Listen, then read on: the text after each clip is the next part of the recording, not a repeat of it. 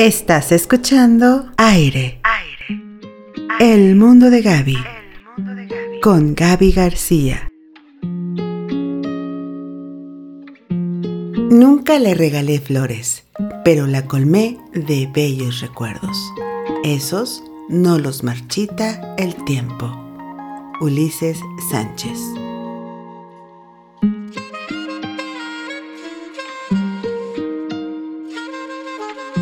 Hola, hola, bonitos días. Gracias por permitirme acompañarte por un ratito en alguna de tus actividades de este día.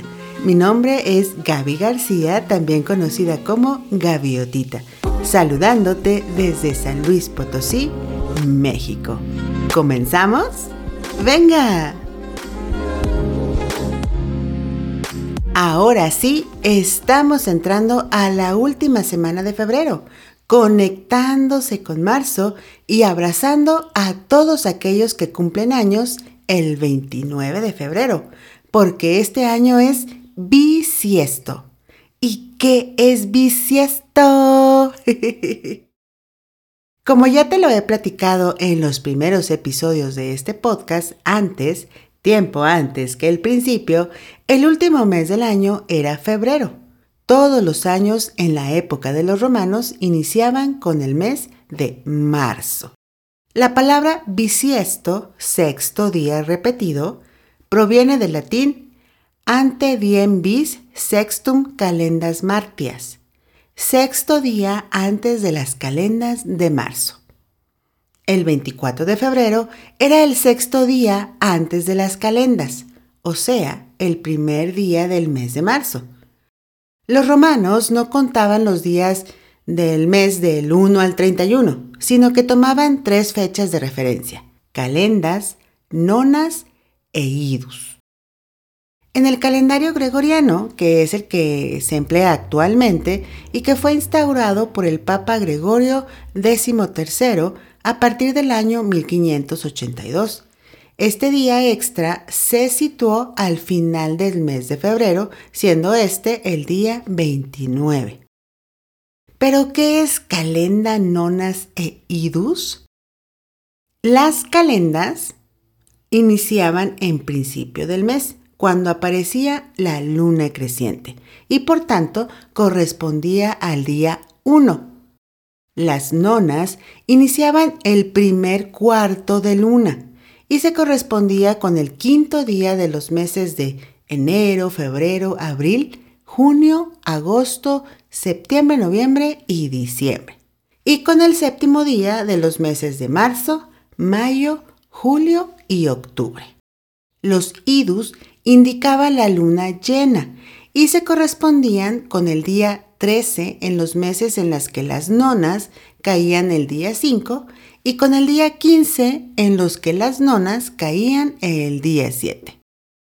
O sea, wow, qué maravilla aprender cosas y por eso las comparto contigo. Por cierto, de esta palabra deriva calendario. ¿Eh? ¿Qué tal? Así que ya tienes un tema nuevo o un tema más de qué platicar con alguien. Pero bueno, eso solo fue un breviario cultural. Ah, ah, ah, aprovechando que este 2024 es justamente un año bisiesto. Pero de lo que en realidad quiero platicar contigo es sobre las flores. ¿Flores? Sí, flores. Como mencioné, febrero está llegando a su fin y así el amor. ok, no. Me refiero a que ya es momento de guardarlo cursi. bueno, nada más tantito. Y darle paso a las demás cosas maravillosas que esta vida nos regala. Y una de ellas son las flores. Por alguna razón que en realidad no tiene una explicación del todo certera, porque como bien sabes, no todos apreciamos la vida de la misma manera, las flores simplemente nos maravillan.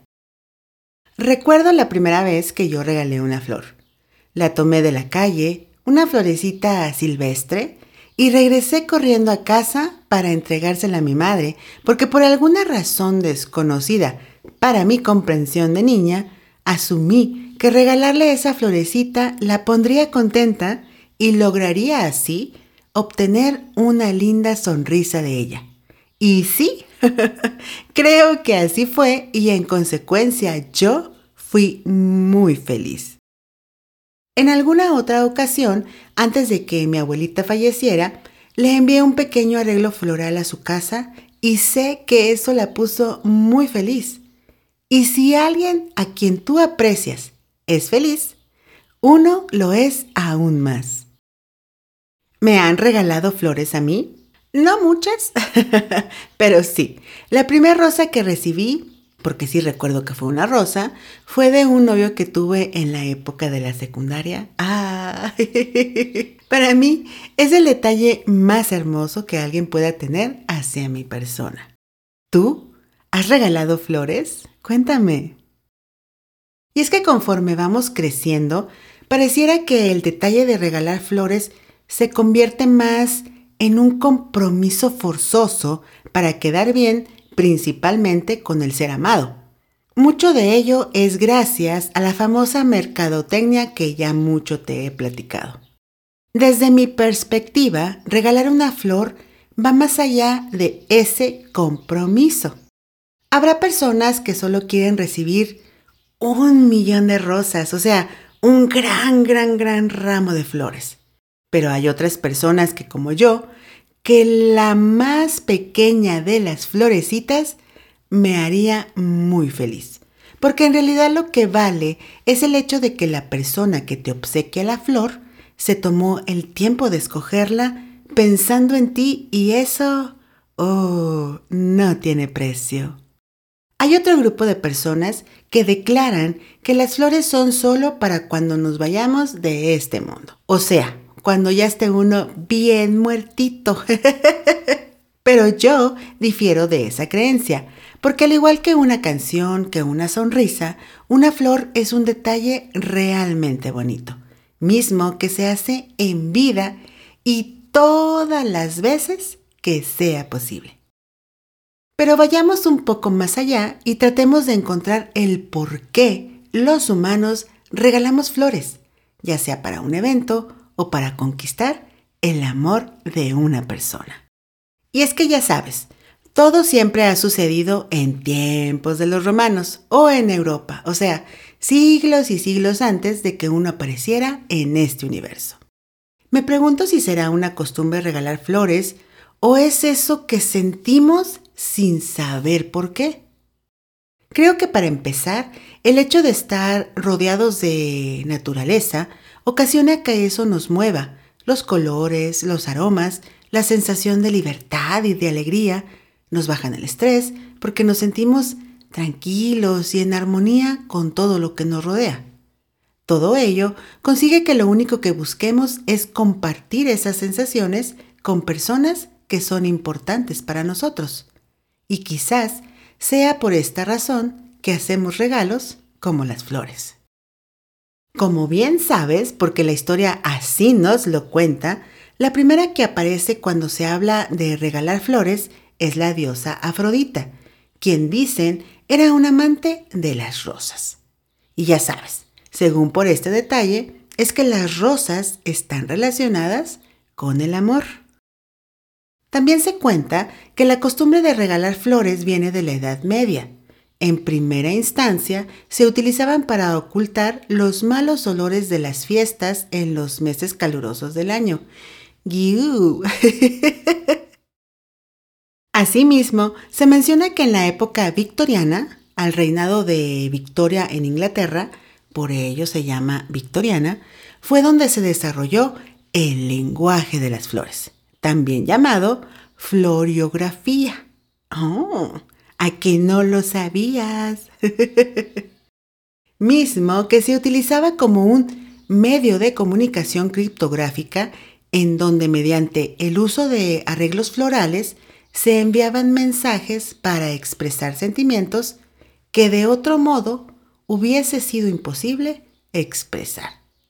Es por ello y gracias a todas esas personas, desde esas épocas hasta la fecha, que el tipo de flor y el color de la misma tiene un significado específico.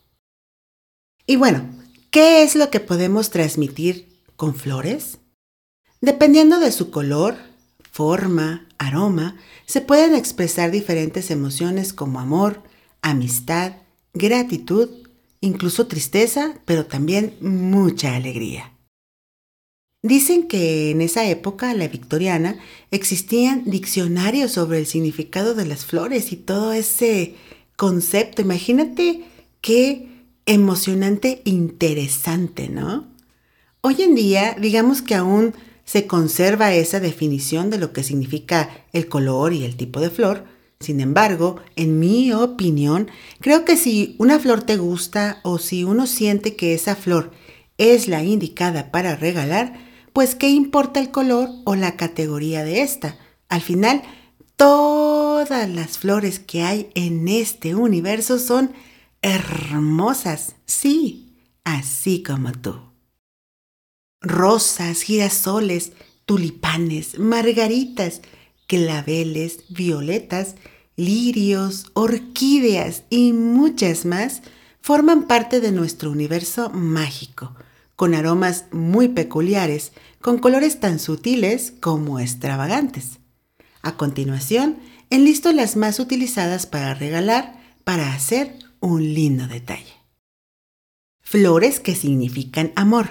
Corre, corre. Ve por un papelito. Pay attention. Pon atención a lo siguiente. Flores que significan amor. En primer lugar, como ya mencioné, la rosa roja. Los tulipanes rojos, con el que transmitiremos un amor perfecto y duradero. Los claveles rojos, con los que podemos simbolizar amor y fascinación las dalias con las que podremos transmitir un vínculo amoroso, duradero y con compromiso. Flores que significan amistad. La flor más popular, obviamente, la rosa, pero en color amarillo. ¡Ah, me encantan las rosas amarillas! Las fresias, que simbolizan confianza y reflexión. Los lirios significan fuerza, devoción, apoyo mutuo y amistad. Los crisantemos nos pueden servir para transmitir felicidad, longevidad y amor. Mm, interesante. Flores que significan gratitud. Hortensias son perfectas para expresar sentimientos como la gratitud o la comprensión. Iris, que significa esperanza y confianza. Estos son solo algunos, digamos que son las más compradas, vendidas, regaladas, pero hay muchísima variedad de flores, cantidad exagerada de tonos, porque incluso hoy en día ya se hace una mezcla de tonalidades. Y los significados, pues sí significan algo de acuerdo a lo que ya comenté los estudiosos en el tema. Sin embargo, creo yo que si una flor te gusta, y te gusta el verla porque estabas pensando en X persona, esa, créeme, es la flor perfecta para ese detalle. Y por si quieren regalarme flores, yo amo las margaritas. Blancas, por favor. Así que para qué esperar a que fallezca una persona para llevarle flores, si lo que uno quiere es poder apreciar su color, su forma y su aroma mientras estamos vivos. No lo dudes, víselo con flores, regala una flor, es el detalle más bonito. Sin darte cuenta, serás la persona más feliz al ver cómo su cara se ilumina con esta bella sorpresa y espontáneamente tu corazón, tu día, se iluminará con la luz de su sonrisa ya me voy. ya se va febrero. Gracias por acompañarme. Nos escuchamos en el siguiente episodio. Pásala muy bonito. Sonríe. Adiós.